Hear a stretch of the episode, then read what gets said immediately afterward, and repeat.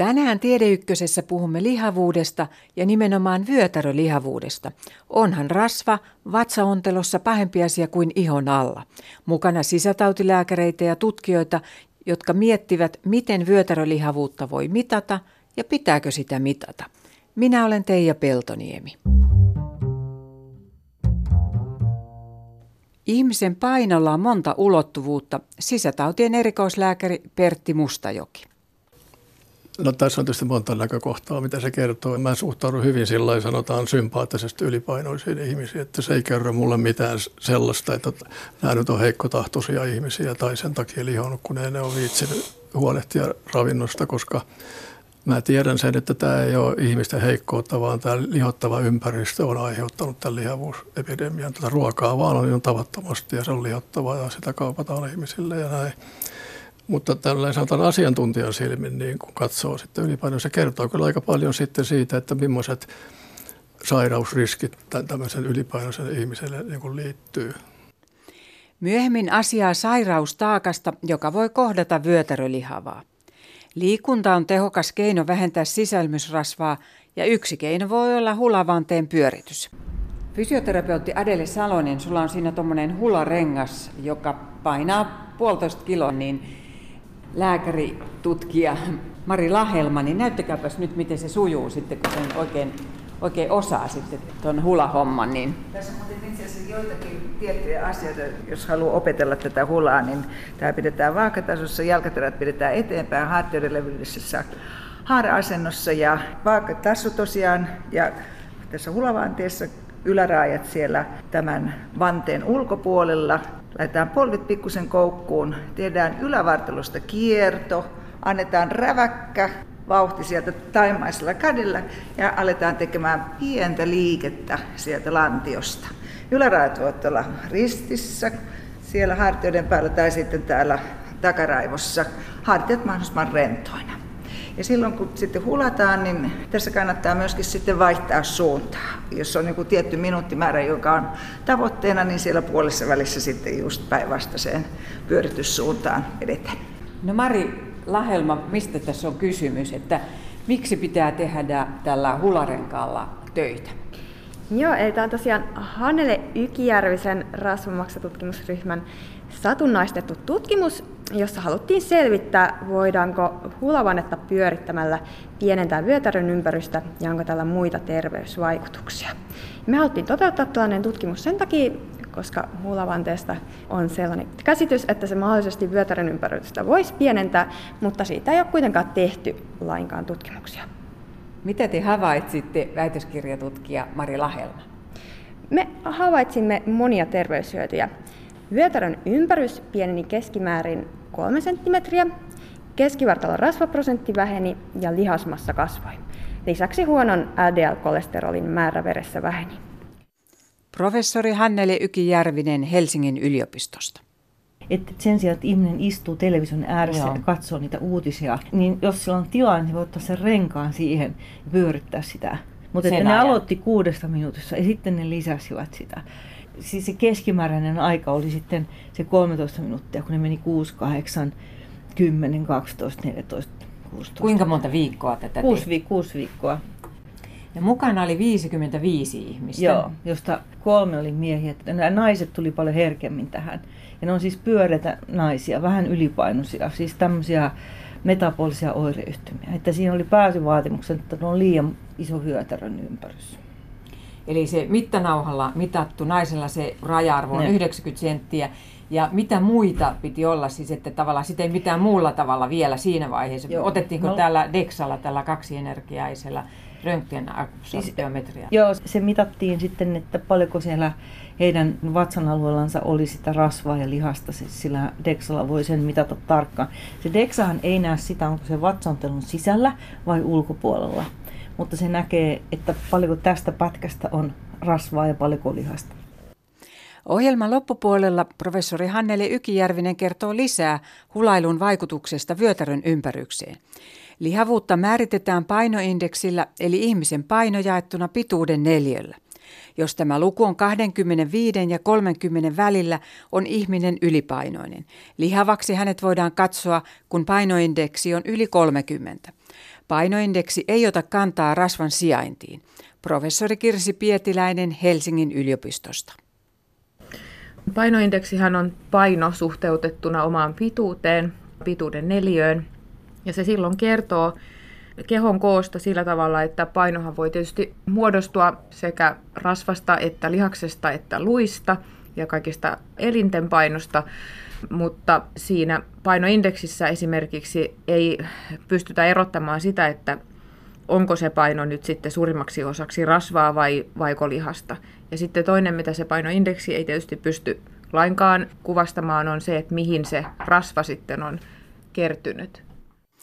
Sisätautien erikoislääkäri Pertti Mustajoki jatkaa painoindeksistä. Joo, tämän painoindeksin tämä normaali alue, joka on siis 18,5-25, niin se on etsitty sillä tavalla, että on seurattu suuria ihmismääriä ja katsottu, miten niiden terveys säilyy ja näin. Ja tällä välillä niin ihmisten terveys on parhaimmillaan. Sitten kun se menee yli, yli 25, niin tulee sairauksia sitä enemmän, mitä, mitä mennään yli sen. Eikä myöskään ole terveellistä olla alle 18,5, koska silloin ollaan taas liian laihoja. Että on tässä mielessä aika hyvä. Mutta se on siitä vähän riittämätön niin kuin kaikkea kertomaan tästä sen takia, että tällä lievän lihavuuden alueella, jos ajatellaan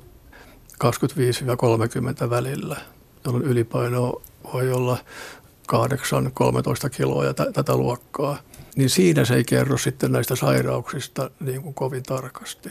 Se johtuu siitä, että tämä ylipaino ihmisillä voi kertyä eri puolille kehoa. Riippuen siitä, että minne se pääasiassa kertyy, niin se ratkaisee sen terveysvaikutuksen. Ja sitä taas painoindeksi ei kerro ollenkaan, kun se vaan pelaa painolla. No eikö lihas paina enemmän kuin rasva? Niin kuin tiedetään, että rasva on vähän kevyempää kuin vesi. Ja silloinhan esimerkiksi monasti miehillä se helposti menee se painoindeksi yli 25, vaikka heillä ei ole mitään paino-ongelmaa. No tämä on sitten vielä oma juttu, Tämä on hyvä tietysti näin ja kuvastaa tämän painoindeksin, voisi voi sanoa heikkouksia, tai se pitää niin kuin järkevästi suhtautua siihen, että jos on bodari ja harrastaa niin kuin lihasharjoittelua, niin totta kai se suuri lihasten määrä vaikuttaa painoon. Korkeampi paino sitten nostaa sen painoindeksin helposti yli 25. Mä voisin kertoa tähän esimerkin, että mä joskus mittasin tämmöisen löytyi netistä tietoja jääkiekon Suomen mestaruuden voittaneen joukkueen pelaajien painoista. Ja mä sitten katsoin sen, että se oli siinä 26 päälle keskimäärin niillä. Maksimi oli 28. Se heillä ei varmasti ole rasvakurosta liikaa, eikä varmaan sisällysrasvaa, vaan tämä on tietysti lihasta. Rasva kertyy yleensä ihon alle ja vyötärön seudulla se voi olla vatsaontelon sisällä. Siellä rasva on vaarallista lajia. Professori Kirsi Pietiläinen Helsingin yliopistosta. Rasvaa voi olla oikeastaan vielä sen lisäksi elintenkin sisällä, eli tavallaan on niin kuin kolmeen paikkaan kertynyttä rasvaa. Tämä ihonalaisrasva ja sitten se vatsaontelon sisäinen rasva, mutta sitten ehkä siinä sisälmysrasvassa tietyllä tavalla on sit sisällä nämä asiat, että voi kertyä rasvapisaroita maksaan tai lihakseen tai sydänlihakseen tai haimaan. Ja näin ollen nämä kaikki rasvan kertymät, ne on hyvin erilaisia sitten aineenvaihdunnaltaan. Eli ajatellaan sillä tavalla, että tämä ihon alle kertyvä rasva olisi sitä kaikkein turvallisinta rasvaa ja sinne sen ylimääräisen energian pitääkin varastoitua. Ja se on siellä kohtuullisen hyvässä tallessa ja sen tietysti huomaa esimerkiksi siitä, että jos yrittää laihduttaa, niin sepä ei niin vaan justi lähdekään se rasva sitten sieltä liikkeelle. Ja näin ollen ajatellaan, että se on sellainen turvallinen säilö ja silloin, silloin siitä ei ole niin suurta haittaa myöskään elimistölle. Sen sijaan vatsaontelun sisällä oleva rasva irtoaa sieltä hirveän paljon helpommin ja kulkeutuu verenkiertoon ja näin ollen sitten häiritsee niitä muita elimiä sanotaan näin, että se sisällysrasva on ikään kuin sairaampaa, se on aktiivisempaa, niin millä tavalla, professori Kirsi Pietiläinen? Nyt jos ajatellaan sitä sisälmysrasvaa, niin jos ajatellaan sitä sen, sinä rasvana, joka sinne vatsaontelon sisälle kertyy, niin silloin se on tavallista rasvakudosta, eli se on samantyyppistä rasvakudosta kuin mitä on ihon allakin, mutta ne rasvasolut on toiminnallisesti vähän erilaisia. Eli rasvasoluhan on semmoinen iso pisara, jossa on hyvin pieni tuma ja solulima on hyvin pieni semmoinen rengas siinä ympärillä ja muuten se solu on sellainen ikään kuin rantapallo, että se on suurimmaksi osaksi vain sitä, se on yksi suuri rasvapisara, se rasvasolu. Ja nyt sitten tästä rasvapisarasta kuitenkin niin pääsee sen rasvasolun ulkopuolelle rasvahappoja. Eli tämä rasvahappojen irtoaminen niistä rasvasoluista on siellä vatsaontelon sisäisessä rasvassa aktiivisempaa. Ja ne menee silloin verenkiertoon, ja sitten kun nämä pienet rasvapisarat menee verenkiertoon, niin silloin ne tekee sitä haittaa, koska ne kulkeutuu silloin ympäri kehoa muualle. Ihonalainen rasva ja vatsaontelon rasva ovat vaikutuksiltaan perin erilaisia. Pertti Mustajoki. No näissä on valtava ero just terveyden kannalta, että se on ihan ratkaiseva ero. Voisi vielä tässä ottaa semmoisena, että täällä ihonalaisessa rasvassakin on tavallaan kaksi ryhmää. Että jos rasva kertyy tänne ja useillakin naisilla kertyy enemmän sitten tänne lantioon ja reisien Reisiä seutuun, niin se ei, vaiku, se ei aiheuta mitään sairauksia. On jopa, kun heitä on seurattu, niin on todettu, että he pysyvät jopa terveempinä kuin normaalipainoiset. Että tämä on semmoista aineenvaihdunnan kannalta hyvää rasvaa, jos se on siellä. No jos sitä on ihon alla sitten muualla, niin se jo lisää sitten näitä sairauksia, mutta ei lähelläkään siinä määrin kuin se rasva, joka kertyy tänne vatsaontelun sisään näiden sisälmysten väliin.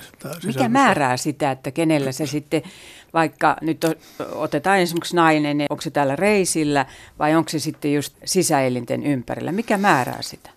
Tietysti sitä voi tulla vain ylimäärin silloin, kun kaloreita tulee pitkään niin kuin liikaa. Että se on tietysti se lähtökohta. Rasva muodostuu kaloreista ja ne pitää tulla ravinnoista. Tai ravinnosta. Tämä on tietysti se taustalla oleva. Mutta miksi se sijoittuu sitten eri paikkoihin, niin se on pääasiassa kohtalot, eli geenien määräämä. Ja se näkyy jo siitäkin, että miehellä ja naisella on miehellä on Y-kromosoomia ja naisella kaksi X-kromosoomia ja näin, niin tota, tämä jo näkyy siinä, että miehellä tämä vyötärölihavuus on paljon yleisempää kuin naisilla, mutta ei naisetkaan ole siitä suojattuna, että miten nämä geenit nyt sattuu sitten kullekin periytymään, niin tota, se on se tärkein syy. Mutta tiedetään sitten, että siihen jonkin verran vaikuttaa myös esimerkiksi tupakoitsijoilla on enemmän suhteellisesti siellä vatsaantelun sisällä kuin ei-tupakoitsijoilla. Kun niitä katsellaan niin mikroskoopilla ja tutkitaan siis vatsaantelun näitä rasvasoluja, niin ne näyttävät voivan jotenkin huonommin kuin ihonalaisen rasvan paikka. Mä en ole mitään oikein selitystä tähän kuullut, miksi näin. Mä itse kuvittelen, että ne on vähän niin kuin väärässä paikassa. Ei ihmisellä rasvaa tarkoitettu sinne. Se vararavinto on niin kuin yleensä ihon alla. Nyt tämä nykyinen elämäntyyli vaan on sellainen, että lihotaan niin paljon ja ja epäterveellisen ruoalle, että sitä tuppaa sitten kertymään sinne. Että ei luonnon kansoilla ole sisällysrasvaa niin kuin liikaa koskaan. Tämä on jotenkin elimistölle uusi asia ja tämmöiseen vähän niin kuin ihmisen evoluution kannalta ihan outoon paikkaan lähtee runsaasti keräytyä tätä rasvakulusta. Minusta on aika ymmärrettävä, että se ei oikein ole lainausmerkeissä kotonaan ja se voi vähän huonommin. Ja tämän seurauksena se houkuttelee, yleensä kun elimistössä tapahtuu jotain tämmöistä huonoa, niin valkosoluja kiirehtii paikalle tarkastelee, että mit, mistä tässä on kysymys. Eli niin, ihmisen immuunipuolustuksesta ky- kyllä, vastaavia soluja. Kyllä. Nämäkin sitten kerääntyy sinne, ne tosiaan toteaa, että tässä nyt on vähän huonovointista näin ne rupeaa erittämään tämmöisiä tulehdus, tulehduksen välittäjäaineita, aineita, joita kutsutaan sytokiineiksi. Ja tota, niitä sitten ne rupeaa erittämään verenkiertoon sitten. Nämä rasvasolut on vielä sellaisiakin, että niiden tämä rasvahappojen tuotanto on vilkkaampaa kuin ihon alla. Että on tässäkin mielessä aineenvaihdollisesti erilaisia kuin Eli sitäkö se tarkoittaa just se, että ne on aktiivisempia Kyllä, kuin ne ihon joo. alla olevat? Tässä on tämmöinen anatominen tosiasia, joka sitten selittää näitä haittoja aika hyvin. Ja tämä on se, että vatsaontelosta kaikki laskimaveri menee suoraan porttilaskimon kautta maksaan. Kaikilla muissa, muualla elimistössä ne menee tänne laskimokiertoon ja sekaantuu ja laimenee sitten elimistössä tämmöiseen suurempaan verimäärään. Tässä niin kuin vatsaontelosta syötetään suoraan kaikki niin kuin tämä maksaan, joka on tämmöinen aineenvaihdunnan keskus ihmisellä. Siinä tulee suurina pitoisuuksina sitten näitä rasvahappoja ja myös näitä sytogeeneja sitten suoraan maksaa. Ja tämä varmasti selittää sen, miksi se maksa rupeaa sitten, maksan aineenvaihdunta sitten häiriintyy. Se on aika ymmärrettävää mielestäni, että tietysti evoluutiojärjestelmä se, että kun suolesta tulee ravintoaineita paljon aina ruoan jälkeen, niin nämä on järkevää hoitaa heti sinne maksaa, jossa näitä käsitellään ja näin, niin tämä järjestelmä sitten aiheuttaa sen, että nyt näitä rasva, sisälmysrasvan näitä tuotteita menee sinne sitten samaan paikkaan niin kuin helposti ja tämän porttilaskimon kautta. Vatsaontelon rasva lisää monien sairauksien, muun muassa sydän- ja verisuonitautien riskiä, diabetes 2 ja myös uniapnean. Sisätautiopin professori Hannele Ykijärvinen. Sitten on tämä vyötärön ympärys, niin sehän ei sinänsä kerro, missä se rasva on. Siellä vatsan niin, alueella. Mutta keskimäärin, kun ihminen lihoo, vyötärön ympärys kasvaa. Ja ne, joilla se vyötärön ympärys kasvaa suhteessa siihen niin kuin lantion ympärykseen enemmän, tulee tämmöinen omenalihavuus, niin niillä on keskimäärin suurempi riski sitten, että heillä on rasvamaksa. Ja silloin, jos se rasva eli triglycerid on siellä maksassa, niin se on se, mikä on huono juttu. Mutta se on se, mitä me ei nähdä. Se on siellä piilossa, se Mikä maksa. sen kertoo sitten? No se onkin hyvä kysymys, että mistä me tiedetään, että maksaa rasvan. Paras mittari siitä on, että mitataan näitä triglyceridirasvoja ja sitä hyvää kolesterolia. Mitataan niin sanotun metabolisen oireyhtymän, tämmöisestä omenalihavuusoireyhtymästä niin sitä voidaan mitata, jos sulla on verenpaine koholla, jos sulla on triglyceridirasvat koholla, hyvä kolesteroli matala ja vyötärömpyrys koholla, jos nämä kaikki on niin kuin pielessä, niin silloin on suuri todennäköisyys, että myöskin sun maksaa rasvattunut. Ja minkälaisia terveysongelmia tästä sitten seuraa? Siitä seuraa se, että rasvainen maksa niin se reagoi huonosti meidän tuottamalle insuliinille. Insuliini yrittää pitää sitä maksan sokerihanaa kurissa. Ja sitten jos se maksaa rasvainen, niin sitten se ei onnistu. Se insuliini pitää sitä sokerihanaa kurissa ja niinpä sitten ne sokerit alkaa nousta ja diabeteksen riski alkaa nousta, koska se maksa piiskaa haimaa tuottamaan lisää lisää insuliinia sitten joillakin ihmisillä se ei jaksa ylläpitää sitä hirveästi lisääntynyttä eritystä ja silloin syntyy sitten tyyppi 2 diabetes. Että se on yksi ja sitten, sitten toinen on se, että maksaa, kun se on rasvainen, niin se tuottaa sitten kaikenlaisia sydän- niin, että näillä ihmisillä on myöskin sitten suurentunut sydän- ja verisuonitautiriski. Mainitsit tämän uniapnean, niin siinä on hyvin voimakas vaikutus tällä kanssa. Tulee tämmöisiä hengityskatkoksia yöllä ja voimakasta kuorsausta ja tässä on kaksi tekijää siinä.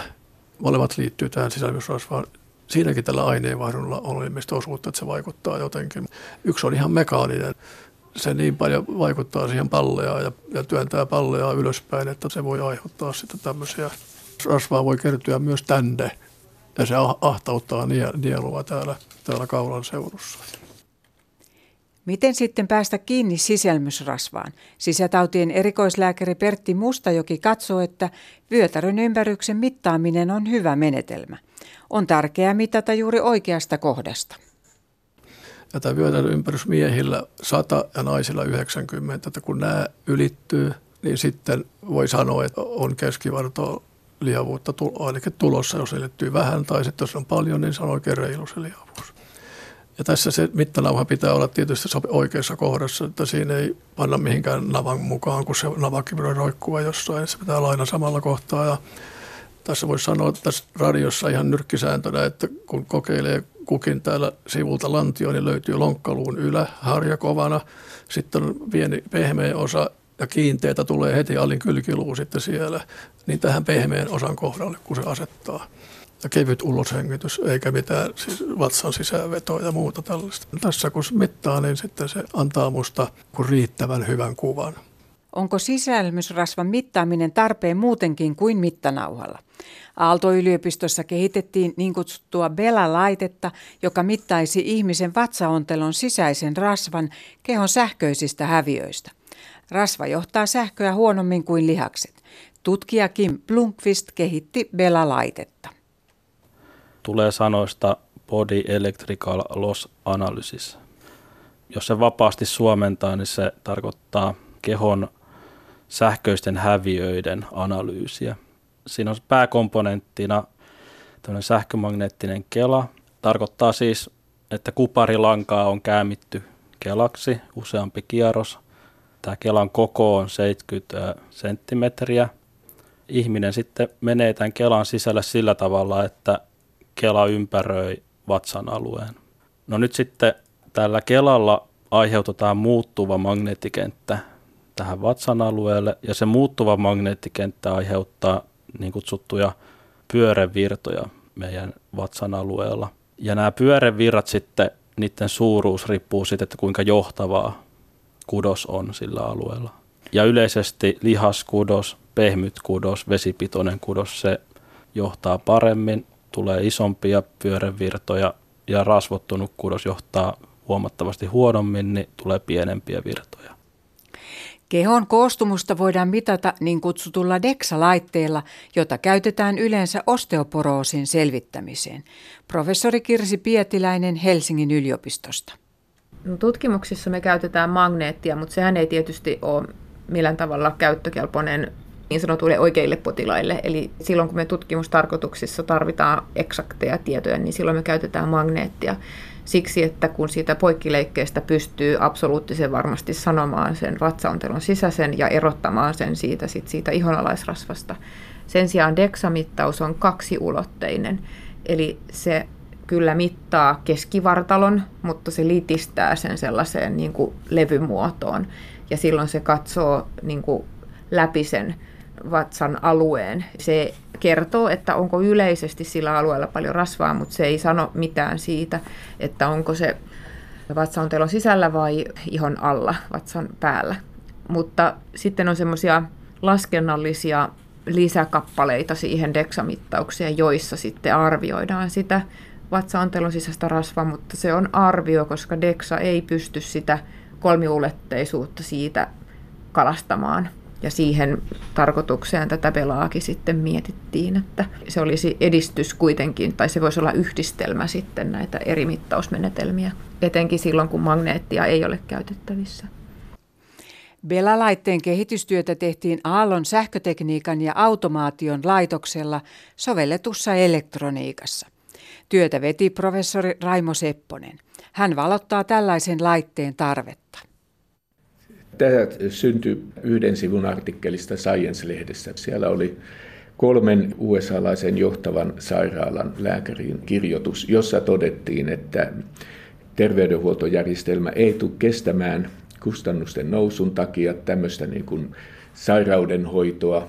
Ja ratkaisu tähän on oikeastaan ei niinkään tekninen kehitys eikä lääkkeiden kehitys, vaan se, että pystytään ennen henkilöiden sairastumista identifioimaan ne henkilöt, joilla on riski sairastua kroonisiin sairauksiin, syöpä, sokeritauti, psykiatriset sairaudet, valtimokovettuma. Eli nämä on sellaiset sairaudet, jotka aiheuttaa suurimmat kustannukset, joihin pystytään kuitenkin ennalta hyvinkin puuttumaan ennen kuin henkilö sairastuu näihin sairauksiin.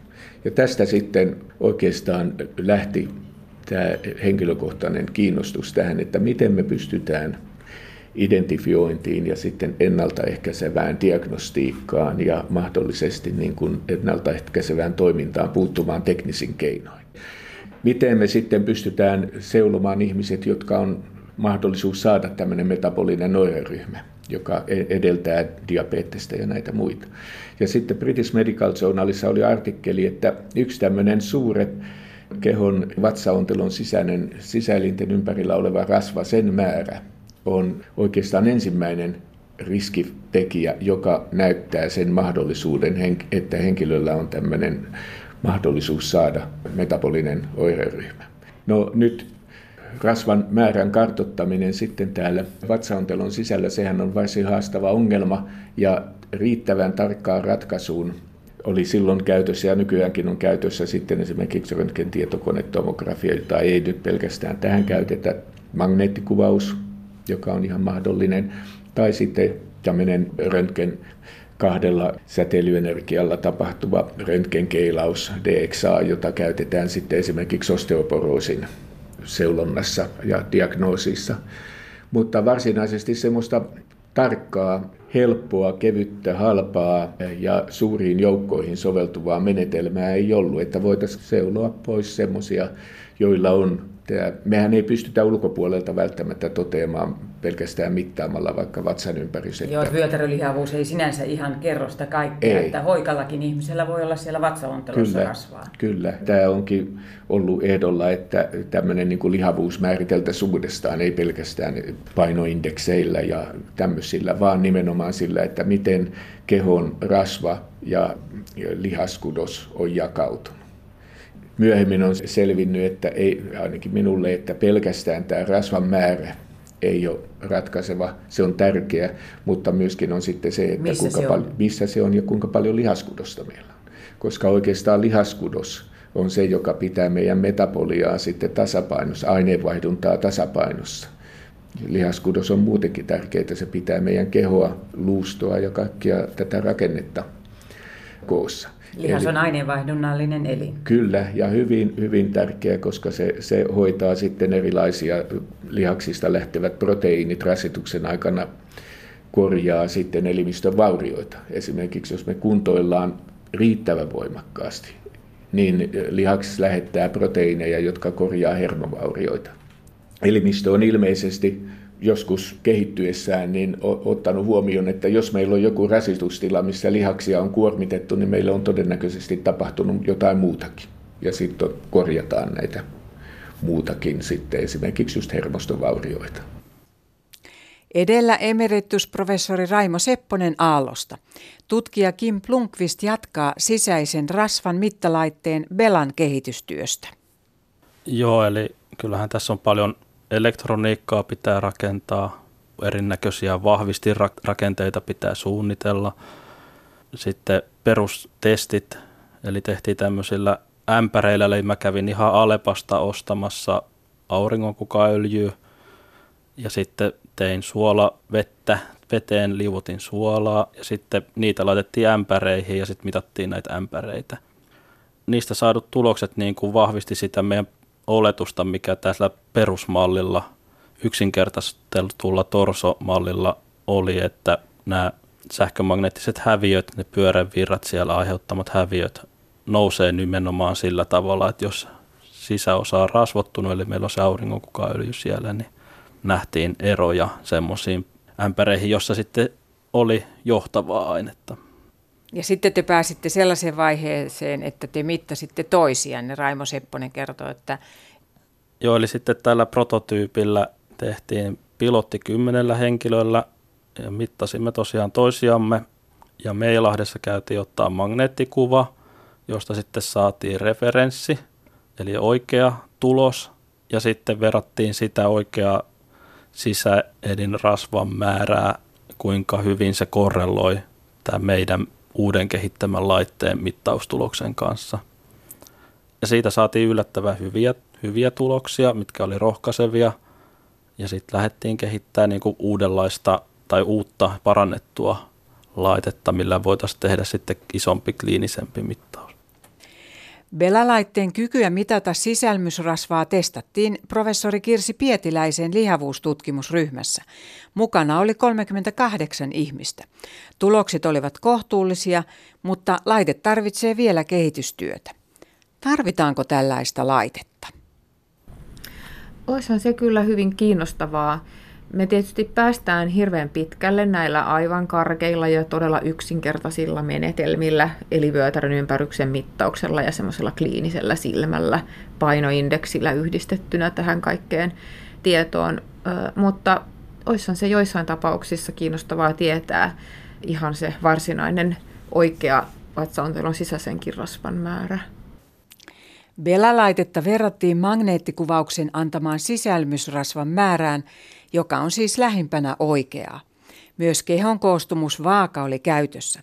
Kuluttajillahan myydään fiksuja vaakoja, jotka antavat painoindeksin arvion kehon rasvaprosentista ja sisälmys- eli viskeraalirasvasta.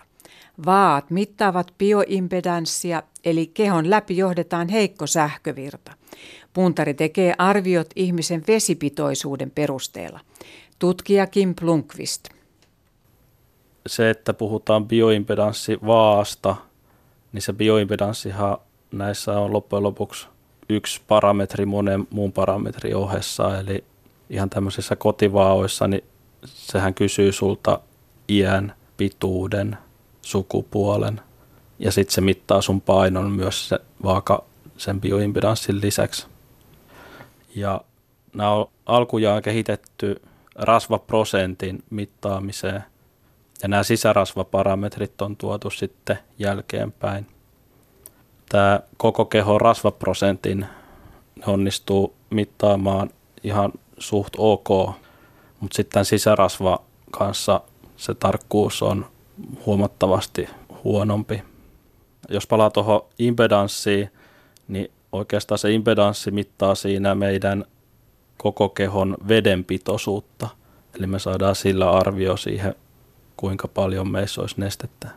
Ja sitä kautta on sitten johdettu näitä rasvaprosentteja. Sitten mitattiin tosiaan sillä kehon koostumuspuntarilla. Siitä saadaan viskeraalisen rasvan taso. Se on pelkkä numero, kuvastaa, että jos numero on suuri, niin oot paljon on sisäistä rasvaa ja numero pieni, niin vähän. Tutkija Kim Plunkvistin mukaan kuluttajille myytävän kehonkooostumuspuntarin sisälmysrasvan tulosta verrattiin magneettikuvaan, joka edustaa tarkkaa tulosta. Vastaavuussuhde kehon koostumus vaan ja magneettikuvan tuloksen välillä oli noin 0,7. Vastaavuussuhde 1 tarkoittaa täydellistä yhtenvyyttä tulosten välillä. Tosin keräähän vaaka paljon tietoa mitattavasta etukäteen.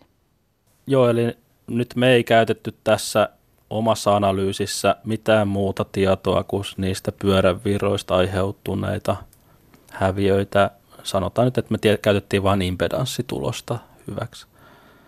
Kun tämä kehon koostumuspuntari tietenkin käyttää sitten hyväkseen sit tietoa, että minkä ikäinen henkilö siinä kävi, minkä painoinen, sukupuoli, pituus, niin kun lisää näitä parametreja siihen sun ennusteyhtälöön, niin totta kai sillä on merkitystä, minkä painoinen sitten olet ja minkä ikäinen, niin todennäköisesti sitten on sisäelinrasvakin tietyn verran.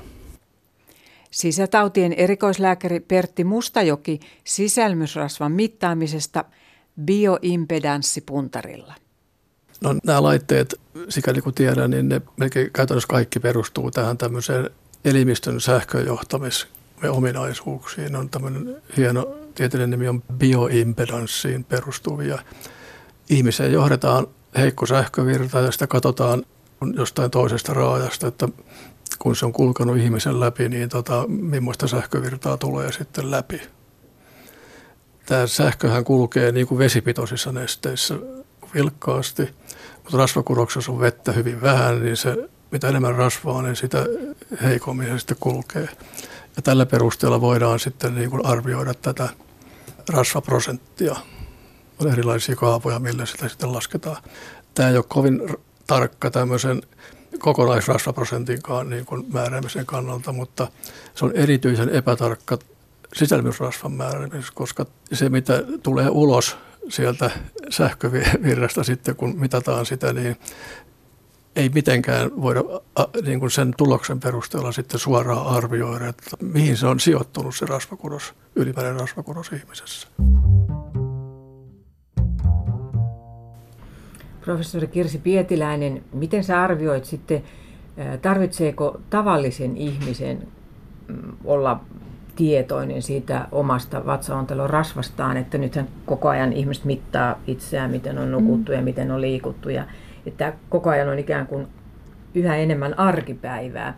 Ja sitten kuntosaleilla on sellaisia laitteita, kuluttajille myydään fiksuja puntareita, että jossa sä voit ottaa ottimet käteen ja se menet seisomaan paljaan jaloin siihen ja se arvioi sulle sen sun rasvaprosenttis ja, ja sitten myös tämän sisäisen viskeraalisen rasvan, niin pitääkö mm. meidän tietää? No jos lähdetään siitä, että pitääkö meidän tietää, niin karkealla tasolla kyllä – mutta siihen riittää useimmiten täysin maalaisjärki.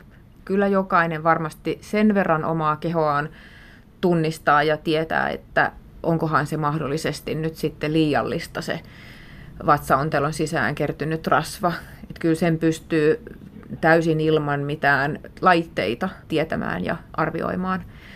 Mutta sitten näillä tämmöisillä erilaisilla kehon koostumusmittauksilla, niin ne on tietysti hauskaa tietoa, mutta niissä on hirveästi virhelähteitä.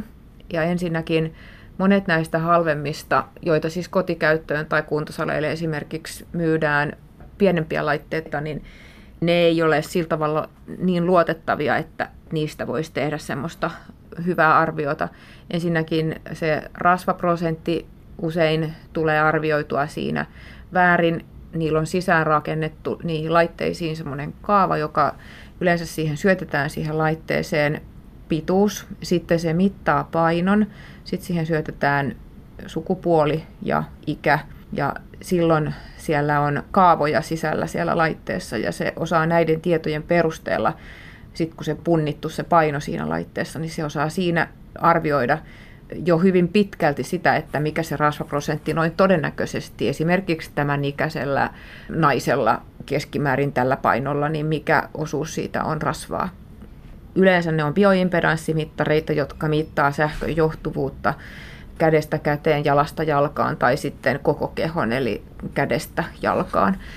Niin silloin tietysti siitä tulee lisäarvoa siitä sähkön johtuvuudesta, ja sehän tarkoittaa silloin se mittaustulos usein sitä, että jos se sähkö johtuu nopeasti, niin silloin siinä elimistössä on paljon vettä tai lihasta, ja silloin tulee matala rasvaprosentti, mutta jos se johtuu se sähkö hitaasti, niin silloin on korkea rasvaprosentti. Näin ollen yhdistelmänä siitä, että siinä on voimakkaasti se tieto tulee sieltä laskukaavoista ja sitten myöskin siitä mitatusta sähköjohtuvuudesta, niin siitä saadaan toki rasvaprosentti tietää, mutta se on isolta osin kuitenkin arvio. Mielestäni ei ole kovin tärkeää tietää sitä, että onko siellä vatsaontolussa nyt kaksi tai kolme kiloa sitä rasvaa ylimäärin. Et tärkeintä on se, että mitä seuraamuksia niin kuin tästä on ja, ja tota, onko tämä mulla nyt haitallista vai ei. Ja sen saa se näillä yksinkertaisilla verikokeilla ja sitten voi sen jälkeen tehdä sitä johtopäätöksiä, jos ne vilkuttaa lainausmerkeissä epänormaalia tuloksia ja mahdollista sitten tämmöisiä terveysriskejä, niin silloin kannattaa tehdä jotain ja lähteä sitten rauhallisesti pudottaa tätä painoa. Tutkija Kim Plunkvist näkee sisälmysrasvan mittaamiseen kevyemmän ja tarkemman laitteen tarpeellisena. Kyllä ehdottomasti varmasti työterveydessä ja sitten näissä kuntosaleilla, missä ihmiset haluaisi seurata sisäelinrasva määrää ja niin nyt kun nämä nykyiset ratkaisut, halvat ratkaisut ei siihen anna kovin luotettavia tuloksia, niin totta kai semmoinen laite, mikä mahdollisesti antaa, mahdollistaa tarkat tulokset ja on sitten hintatasoltaan samaa luokkaa, niin totta kai sille on sitten tarvetta. Toinen tärkeä tämmöiset henkilöt, jotka on normaalipainoisia, mutta sitten sisäelinrasva onkin kohonnut korkeaksi, niin miten näitä henkilöitä saataisiin mitattua luotettavasti. Silloin vyötärön ympärysmitta, mikä myös korreloi 0,7 vähän päälle tähän sisäelinrasvaan, niin ei olekaan tarkka. Siihen tarvitaan sitten tämmöistä edistyksellisempää laitetta, mikä pystyy tämmöiset henkilöt havaitsemaan. Muuten vyötärön ympärys on niin aika riittävä mittari sisärasvalle tällä hetkellä. Että Kim Plunkvist kertoi edellä, kuinka vyötärön ympäryksen mitta ja magneettikuvauksen vastaavuussuhde oli noin 0,7, eli mittanauha antaa melko hyvän tiedon sisälmysrasvan määrästä. Tiedeykkösen hyvä uutinen on se, että vatsaontelon sisäinen rasva lähtee liukkaasti liikkeelle liikunnan avulla, ja siitä kertoo myös Hulavanne-tutkimus. Tässä vyötärön lihavuudessa on se erinomainen asia, että se reagoi hyvin herkästi, siis paremmin kuin ihanallinen rasva, siis painon pudotukselle ja myös liikunnalle. On tämmöisiä kokeita tehty, että ruvetaan liikkumaan aika reilusti – paino pidetään ennallaan, niin heilläkin vähenee tämä sisällemysrasvaa. Tietysti sitten kun laihdutetaan, niin totta kai se vähenee sitten ja nimenomaan enemmän kuin ihon alta. Ja sitten kun on yhdessä tämä liikunta ja tämä, niin tulee kaikista paras tulos. Kirsi Pietiläinen, Miksi sitten se vatsaontelon sisäinen rasva on sitten niin hyvin liikunta siihen vaikuttaa? Että, että vaikea saada jostain reisiltä tai muuten sitä rasvaa pois, mutta vaikka painoi laskisi, niin silti se alkaa ohenemaan se rasvakerros. Mikä mm-hmm. siinä sen tekee? No just tämä varmasti, että se vatsaontelon sisäinen rasva on semmoista niin helposti irtoavaa ja helposti mobilisoitavissa.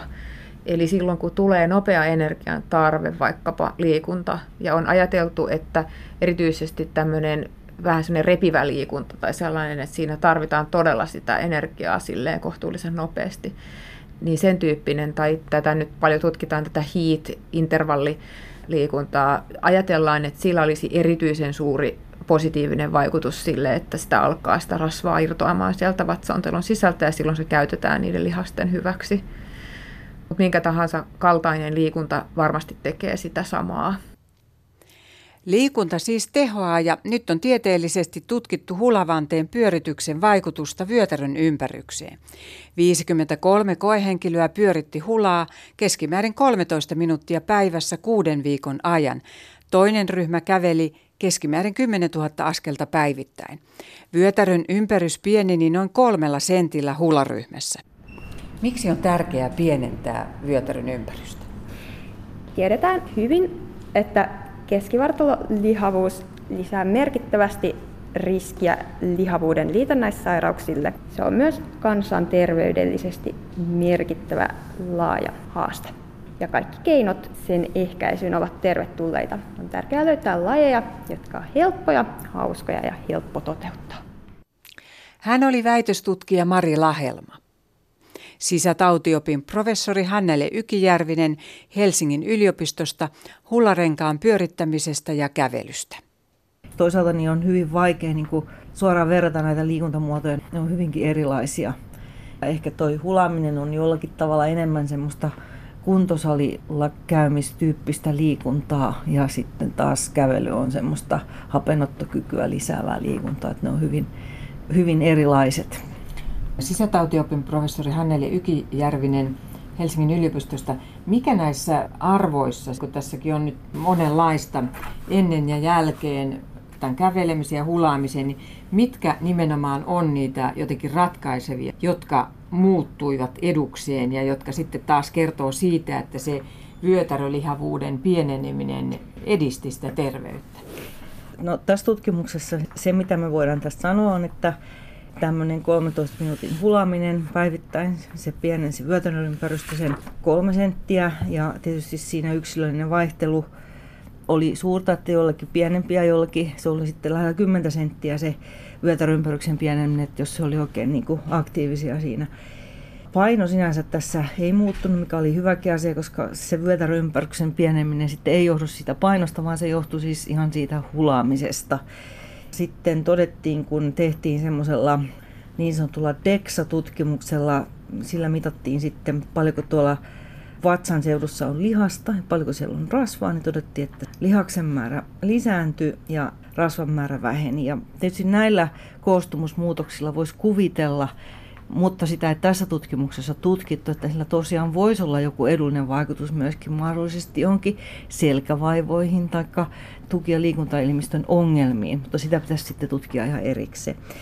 No sitten tässä mitattiin näitä laboratoriokokeita ja niissä niin kuin yllättäen todettiin, että paha kolesteroli, jonka tiedetään tämmöisellä kuntosalityyppisellä liikunnalla laskevan, niin se laski merkittävästi enemmän tällä hulaamalla se muutos oli, oli pieni, mutta se oli merkittävä.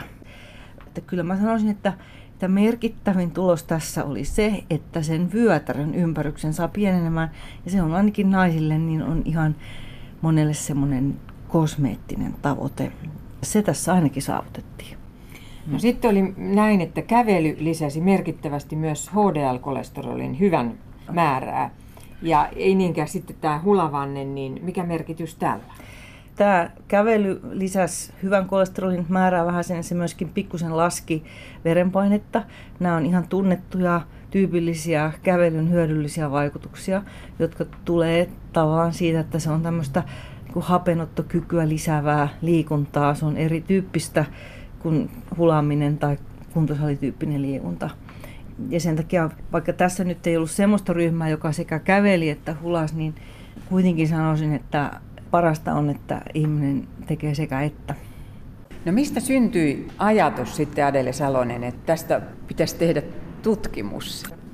me tuli keski-ikäinen istuva IT-alan yrittäjä, jonka tiedän, että hänellä on ollut erittäin paljon ongelmia selässä ja hän on yrittänyt saada sitten siihen apua suunnasta ja toisesta. Ja mitään ei sitten kumminkaan ole ikävä kyllä tarjoutunut sellaista, mikä olisi auttanut. Ja sitten hän tulee yksi päivä meidän pihaan ja sanoo, että Adel, nyt mulla ei ole selkäkipuja. No minähän sitten fysioterapeuttina, että no kerropa mistä on kysymys.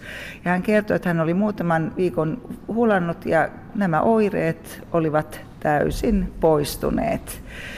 Tästä kiinnostus tietysti fysioterapeuttina lähti ajattelemaan, että mitä kaikkea tässä hulaamisessa on sellaista, joka edesauttaa selän hyvinvointia esimerkiksi.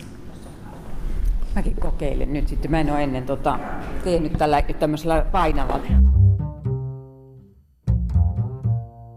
Esimerkiksi suurin osa meidän ylipainoisista on laihduttanut aikaisemmin, ja jos ajattelee, että on ollut laihdutus, joka on onnistunut, mutta sitten se paino on palannut takaisin, niin tällaisista asioista ei siinä mielessä kannata olla harmissaan, että kyllä se laihtunut ajanjakso, niin keho muistaa sen ja siitä on ollut hyötyä sitten kaikista tämmöisistä yrityksistä tehdä painohallintaa tai muita terveellisiä asioita, vaikka niillä olisi ollut vain rajattu kesto, niin kyllä niistä aina hyötyä silti on. Lihassoluilla on muisti. Mm. Niin onko rasvasoluilla muisti? On varmasti muisti rasvasoluilla. Mä olen itse asiassa hirveän kiinnostunut siitä asiasta. Mä jollain tavalla niin kuin ajattelen, että onkohan se sitten se muistijärjestelmä niissä soluissa, niin millä tavalla se on kenties kytköksissä aivoihin, eli aivot ja nämä kudokset jollain tavalla yhdessä muistaa, että miten tämä menikään. Mutta rasvasoluilla on sellainen minun mielestäni tosi selkeä muisti siitä, että ne muistaa sen tilan, jolloin ne on ollut kaikkein suurimmillaan. Eli se suurin koskaan saavutettu paino on elimistön rasvasolujen mielestä luultavasti se ihanne, koska me ollaan evoluution kuluessa – kehitytty semmoisiksi, että silloin aikojen alussa 10 000 vuotta sitten jossakin luolamieskaudella, niin se on ollut tietysti tärkeää tietää, että nyt ollaan ihannepainossa, eli kaikkein korkeimmassa koskaan saavutetussa painossa. Ja sinne se keho valitettavasti useimmiten tänäkin päivänä pyrkii. Ja sen takia esimerkiksi lasten lihavuuden ehkäisy on mun mielestä hirveän tärkeää, että ei altisteta kehoa sellaiselle muistijäljelle, että se jotenkin tavoittelisi sitä korkeaa painoa sitten myöhemmin, jos yrittääkin laihduttaa. Kun se sisälmysrasva on kuitenkin vaarallisempaa kuin se ihonalainen rasva, niin pitäisikö tälle vyötärön ympärykselle tai kenties, jos se saadaan selville se sisälmysrasvan määrä, antaa joku suurempi painoarvo kuin näitä lihavuuden lihavuutta määritellään? Et nythän se menee jotenkin sen painoindeksin no, kautta, on, joka on puutteellinen mitta. Tämä on tärkeä kysymys ja näin pitäisi ollakin ja kyllä minusta lääkäreitä varmasti ja hoitajia koulutetaankin tähän, että tota silloin kun ollaan tässä lievän lihavuuden alueella, painoindeksi on yli, yli 25, mutta ei vielä 30, niin tällä alueella erityisesti tämä vyötärön mittaaminen on järkevää.